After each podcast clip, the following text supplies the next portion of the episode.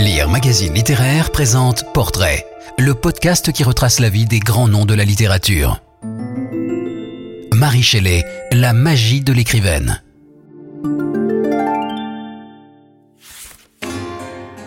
Frankenstein, ou le Prométhée moderne, raconte l'engendrement d'une créature que son auteur nomme sa hideuse progéniture. Une mise en abîme du travail de l'écrivaine capable de réveiller des monstres. Le nom de Frankenstein est couramment associé à la créature monstrueuse de l'adaptation cinématographique de James Well. Boris Karloff y fixait durablement l'image du monstre avec son masque et sa démarche mécanique de robot. Un second film du même réalisateur, avec la même distribution intitulé La fiancée de Frankenstein, renforça la confusion entre le créateur et père du monstre, la figure du savant fou Victor Frankenstein, et sa créature, anonyme, l'anthropoïde géant fabriqué à partir de fragments de cadavres humains. Pourtant, avant même d'être popularisé par le cinéma, Frankenstein avait été un mythe littéraire, le plus important avec celui de Faust de la période romantique. Conçu par une Anglaise âgée d'à peine 18 ans et apparaissant dans son premier livre intitulé Frankenstein ou le Prométhée moderne, ce mythe s'inscrivait dans l'esprit du roman gothique inauguré par le château d'Otrante en 1764 de Horace Walpole. Mais l'histoire de Frankenstein était suffisamment originale pour qu'on en fasse rétrospectivement l'un des prototypes d'un nouveau genre littéraire, la science-fiction. La jeune femme éclipsée, comme son personnage du docteur Frankenstein le fut en partie par la chose qu'il avait créée, s'appelait Mary Shelley. Née à Londres le 30 août 1797, Mary est la fille de William Godwin et de Mary Wollstonecraft, deux esprits indépendants, philosophes, écrivains et publicistes. Cette dernière avait notamment publié un roman, Mary, a Fiction, en 1788, et deux essais, Défense des droits des hommes en 1790 et Défense des droits de la femme en 1792. Féministe avant la lettre, elle passait à l'époque pour un diable en jupon. William Godwin était quant à lui un écrivain polygraphe proche des milieux progressistes. Dans Political Justice, en 1793, son œuvre philosophique majeure, il soutenait que l'état le plus désirable que puisse connaître l'homme est l'état de société principe qui jouera un rôle dans les motivations du monstre de Frankenstein. Son roman Caleb Williams passe pour être l'un des premiers romans policiers. Ainsi s'explique la dédicace de Frankenstein à William Godwin, auteur de La justice politique de Caleb Williams, etc. Onze jours après la naissance de son premier enfant, Mary Wollstonecraft mourait d'une septicémie. Son influence sur sa fille s'exerça donc surtout par la manière dont son mari fit vivre son souvenir. Ce dernier élargit le cercle familial en épousant sa voisine, Marie-Jane Clermont, veuve et mère de deux enfants, Charles et Claire. William Godwin pourtant partisan de la libération de la femme et des principes d'une éducation libérale, dut en rabattre sur ses convictions lorsqu'un de ses admirateurs, Percy Bysshe Shelley, aristocrate en rupture de banc et jeune poète déjà notoire, à demi séparé de sa jeune épouse Harriet Westbrook, séduisit Mary Godwin au printemps 1814. La future Mary Shelley n'avait alors pas 17 ans. Percy en avait à peine 22. Avec Claire Clermont, la fille de sa belle-mère, Marie et son prétendant s'enfuirent du domicile familial pour une escapade estivale en Europe. Ne pouvant vivre d'amour et de littérature, à court d'argent, ils revinrent en Angleterre. En février 1815, Marie accouchait d'une enfant prématurée qui ne survécut pas. En janvier 1816, elle donnait naissance à un second enfant nommé William. Au printemps 1816, Marie Godwin, Percy Shelley, le petit William et Claire Clermont décidèrent d'un nouveau voyage en Europe, direction les bords du lac Léman, à l'instigation de Claire, désormais amante et enceinte de George Byron. Tous prirent leur quartier d'été dans la maison Chapuis, à proximité de la villa Diodati, où le lord et poète anglais avait élu domicile avec le jeune médecin italo-anglais John William Polidori. C'est là qu'à la mi-juin, la petite société de poètes et de lettrés, ayant passé quelques journées de cet été très pluvieux à lire des histoires de revenants, Lord Byron lança une sorte de défi. Nous allons chacun écrire une histoire de fantôme. De ce Ghost Story Contest sortit un bref récit de Byron qu'il publia à la fin de son poème Mazepa. Polidori développa ce canevas en une nouvelle, The Vampire, en 1819, première histoire de vampire publiée en langue anglaise. Percy Shelley rédigea une histoire à partir des premières années de sa vie. Quant à Marie, qui écrivaillait depuis son plus jeune âge, elle raconte comment sa ghost story germa en elle. Je me suis employé à imaginer une histoire qui parlerait aux craintes mystérieuses de notre nature et éveillerait une horreur indicible, une histoire qui ferait que le lecteur aurait peur de regarder autour de lui, qui lui glacerait le sang et accélérerait les battements du cœur. En auditrice fervente mais presque silencieuse des discussions philosophiques entre Byron et Shelley, Marie fut stimulée par celle qui portait sur la nature du principe de vie, sur les expériences du docteur Erasmus Darwin, le grand-père de Charles, et sur le galvanisme pour réanimer les cadavres. De ces prémices naquit une première vision mentale. Je vis, étendu, l'apparence hideuse d'un homme donné des signes de vie à la mise en marche d'une puissante machine la scène centrale de Frankenstein avait pris corps. Restait à écrire le roman. Le 11 mars 1818, il paraissait sans mention d'auteur, assorti d'une brève préface de Percy Shelley, soulignant sa dimension philosophique. Conséquence du succès de l'adaptation théâtrale de Richard Brinsley, Presumption of the Fate of Frankenstein, un second tirage parut le 11 août 1822. En 1831, Marie Shelley publiait une version révisée, augmentée, signée et préfacée par ses soins. Elle fait autorité même si quelques-uns préfèrent celle de 1818. Sur le modèle de nombreux ouvrages du XVIIIe siècle, Frankenstein se présente comme un roman épistolaire. Il s'ouvre avec une série de lettres du capitaine Robert Walton à sa sœur, Mrs. Saville. Dans la quatrième lettre, Walton, en mission d'exploration en direction du pôle Nord, relate un accident si étrange qu'il ne peut se retenir de le noter.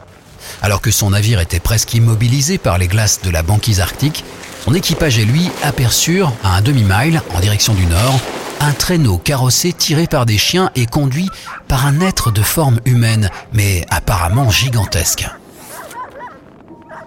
C'est la première apparition furtive de la créature. Le lendemain, un traîneau analogue, mais bien moins fringant, tiré par le dernier chien vivant de l'attelage, transportait un Européen épuisé. Tel Ulysse, celui que Walton appelait encore l'étranger, et qui n'est autre que Victor Frankenstein, commence à narrer son histoire, relatant son enfance jusqu'à la première discussion avec le monstre qu'il a créé et s'imbriquant comme une poupée gigogne dans le cadre épistolaire. Un troisième narrateur vient à son tour s'insérer dans le récit du docteur Frankenstein. Ce dernier rapportant à la première personne les discours du monstre détaillant les premiers temps de sa vie, le tout étant pris en note par Walton. Par la suite, Frankenstein redevient le narrateur jusqu'à la fin.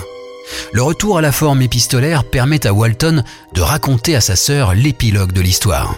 C'est l'occasion de préciser dès le début de la lettre, datée du 26 août, que la narration de Frankenstein est cohérente et faite sur le ton de la sincérité la plus simple. Même si avoir aperçu le monstre l'avait convaincu davantage de la véracité de l'histoire que ses propositions elles-mêmes, si énergiques et coordonnées qu'elles aient été. On apprend aussi qu'ayant remarqué que Walton prenait des notes, Frankenstein demanda à les relire et à les corriger. Toutes ces indications ont pour fonction d'accréditer la véracité du récit. Un moderne Prométhée? Victor Frankenstein sympathise avec Walton car il voit en cet interlocuteur quelqu'un qui, comme lui, aspire à être un bienfaiteur de l'humanité. Walton cherche en effet un passage maritime vers le Pacifique Nord et veut percer le secret de la force magnétique. En confiance, celui dont le lecteur n'apprendra l'identité qu'au chapitre 3 commence par raconter à l'explorateur ses origines familiales. Issu de la société distinguée de Genève, ses parents étaient des êtres bons et généreux. Dans la version de 1831, la mère de Victor, désirant ardemment avoir une fille, est touchée par une fillette aux cheveux d'or recueillie par une famille de paysans pauvres, se proposa de l'adopter et de prendre en charge son éducation. Élisabeth devint ainsi la compagne de jeu de Victor. Âme poétique, elle contemplait avec sérieux et satisfaction la magnificence des choses, là où Victor prenait plaisir à connaître leur cause, l'univers étant pour lui un secret à deviner. Et de préciser, plus que ma sœur, elle était destinée à être mienne jusqu'à la mort. Il évoque ensuite la naissance d'un petit frère, William, et son amitié avec Henry Clerval. Tous trois seront des victimes du monstre. En lisant les alchimistes Cornelius Agrippa, Paracels ou Albert le Grand, Victor imagine pouvoir découvrir l'élixir de vie et libérer l'organisme humain de la maladie.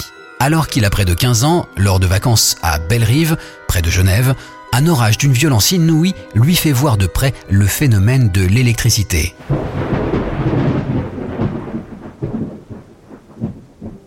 Un savant qui se trouvait dans l'entourage de sa famille, par hasard, lui exposa ses théories sur le galvanisme, rejetant dans l'ombre les alchimistes jusqu'alors maîtres de son imagination. À Ingolstadt, où il faisait ses études, le professeur Waldam lui enseigna la chimie moderne. Victor Frankenstein est un overreacher, un jusqu'au boutiste. Tel le Prométhée d'Échille et de Platon, il y a en lui un voleur de feu qui, même s'il aspire à faire le bien, commet un péché d'orgueil. Est-ce pour cela que Frankenstein, peut-être sur une suggestion de Percy, a été affublé du sous-titre Le Prométhée moderne? À vrai dire, le Prométhée en question ne serait pas celui qui a attiré la colère de Zeus, mais plutôt le Prométhée latinisé des métamorphoses, le plasticator qui façonne avec l'argile et le feu la race mortelle des êtres humains. Marie Shelley connaissait bien le chef-d'œuvre d'Ovide.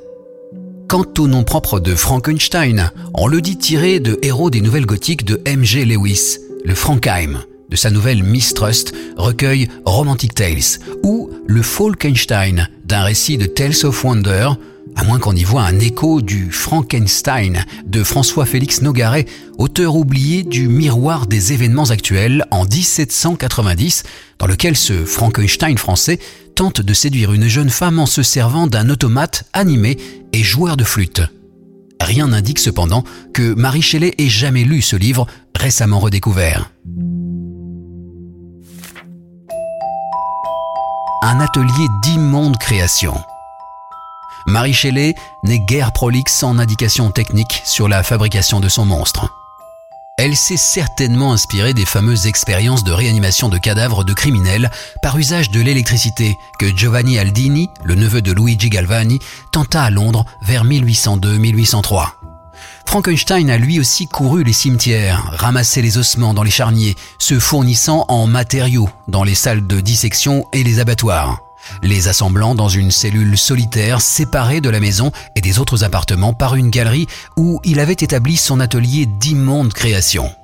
Et s'il a décidé de donner à son prototype une stature gigantesque, 8 pieds de hauteur, c'est par désir d'aboutir rapidement, la petitesse de ses diverses parties constituant un grave obstacle à la vitesse d'exécution de son travail.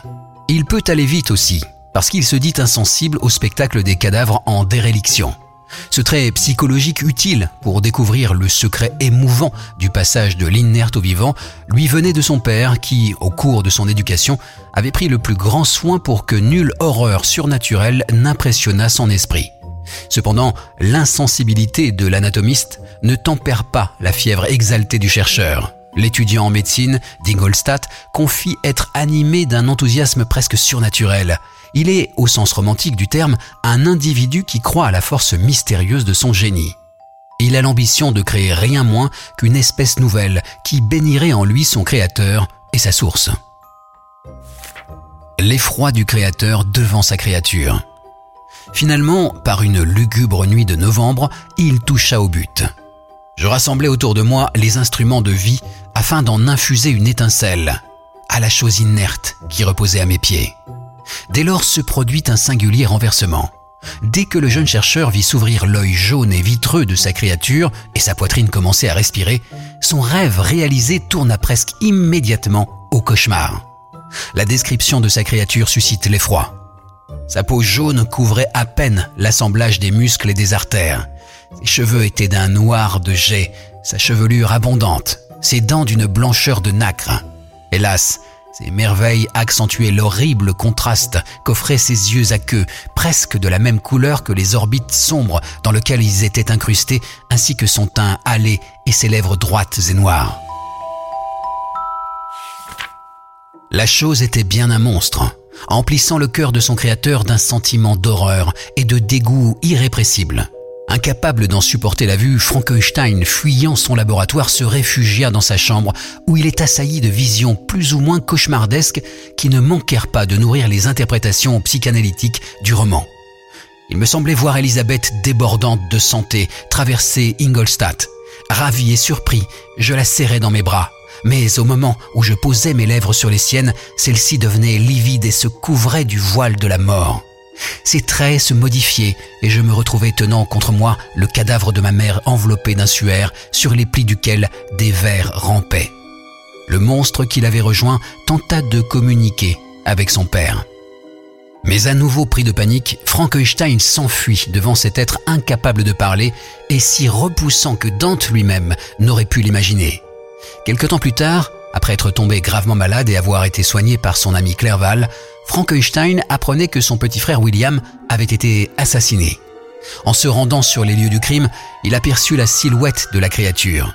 Malgré ses efforts, Victor ne parvint pas à disculper Justin Moritz, la servante des Frankenstein, accusée à tort, le monstre ayant glissé son médaillon sur le cadavre de l'enfant. On l'exécuta. Le monstre avait déjà fait deux victimes lorsqu'en route vers Chamonix, Frankenstein le rencontra une deuxième fois. C'est alors l'occasion d'entendre le récit de ce dernier. Une allégorie politique Fort éloigné en cela de son alter ego cinématographique, le monstre de Marie Shelley parle et révèle, sous son aspect hideux, un être délicat et sensible. Sa principale joie était le spectacle des fleurs, des oiseaux, toutes les couleurs gaies de l'été. Il raconte à son créateur effrayé et intrigué comment, sortant de sa grande confusion initiale, rejeté par tous les êtres humains qu'il avait approchés, hantant les forêts et les montagnes, il survécut, végétarien se nourrissant de baies, de glands, de racines et de noix. Il avait fini par se fixer quelque temps dans une remise à proximité d'une maison où résidait une famille française, les Delacé. Le père, un homme âgé et aveugle, vivait là avec sa fille Agathe et son fils Félix. En les observant sans être jamais vu lui-même, ce qui est très peu vraisemblable, découvrant peu à peu ce qu'il percevait comme une science divine, le monstre apprit à parler, puis à lire, passant de l'état de nature à celui d'homme cultivé. Il narra à Frankenstein les diverses intrigues qui conduisirent les deux lacets à l'exil. Lorsqu'une jeune personne en fuite et amoureuse de Félix les rejoignit, il éprouva une certaine fierté de constater qu'il progressait plus rapidement qu'elle en français. Dans cette ambiance où la statue de Condillac rejoint l'Émile de Rousseau, le monstre fait l'expérience d'une sorte de paradis terrestre dont il ne pouvait pas jouir pleinement, condamné par sa hideur à demeurer à la lisière. La lecture des ruines de Volney le conduit aussi à des réflexions élevées sur les contradictions de la nature humaine. L'homme était-il donc à la fois si puissant, si vertueux et magnifique, et d'autre part si vicieux et si bas Le meurtre lui fait horreur. Il prit également conscience des réalités sociales et de l'injustice. Le monstre incarne ainsi une sorte de héros romantique, conscient de sa chute et d'être exclu à cause de sa laideur, ayant en lui des sentiments d'affection qui ont trouvé pour récompense la haine et le mépris. Mais c'est la lecture du journal de Frankenstein racontant sa fabrication et retrouvée dans la poche d'un vêtement qui le décida à se venger de son créateur. Le monstre conclut son récit en demandant à Frankenstein de lui donner une compagne, en échange de quoi il promettait de ne plus tourmenter les êtres humains. Celui-ci, malgré sa réticence, accepta, se mit au travail, mais se ravisa au dernier moment, craignant d'engendrer une nouvelle lignée de créatures menaçant l'humanité. Il ne voulait pas lui créer une compagne dans le crime. Le monstre se vengea en tuant le fidèle Clerval et Elisabeth, la sœur adoptive devenue la femme de Victor. Voilà pourquoi ce dernier le pourchassait dans la banquise arctique. Parmi les nombreuses interprétations du roman, celle qui lit dans Frankenstein une allégorie politique de la Révolution française et du monstre qu'elle a engendré, la terreur et la tyrannie napoléonienne, n'est certes pas la moins suggestive. Marie Shelley et tous les grands auteurs sont sur lire.fr. Si vous avez aimé cet épisode, abonnez-vous au podcast Portrait de Lire Magazine Littéraire et aidez-nous à le faire connaître en laissant des commentaires et 5 étoiles.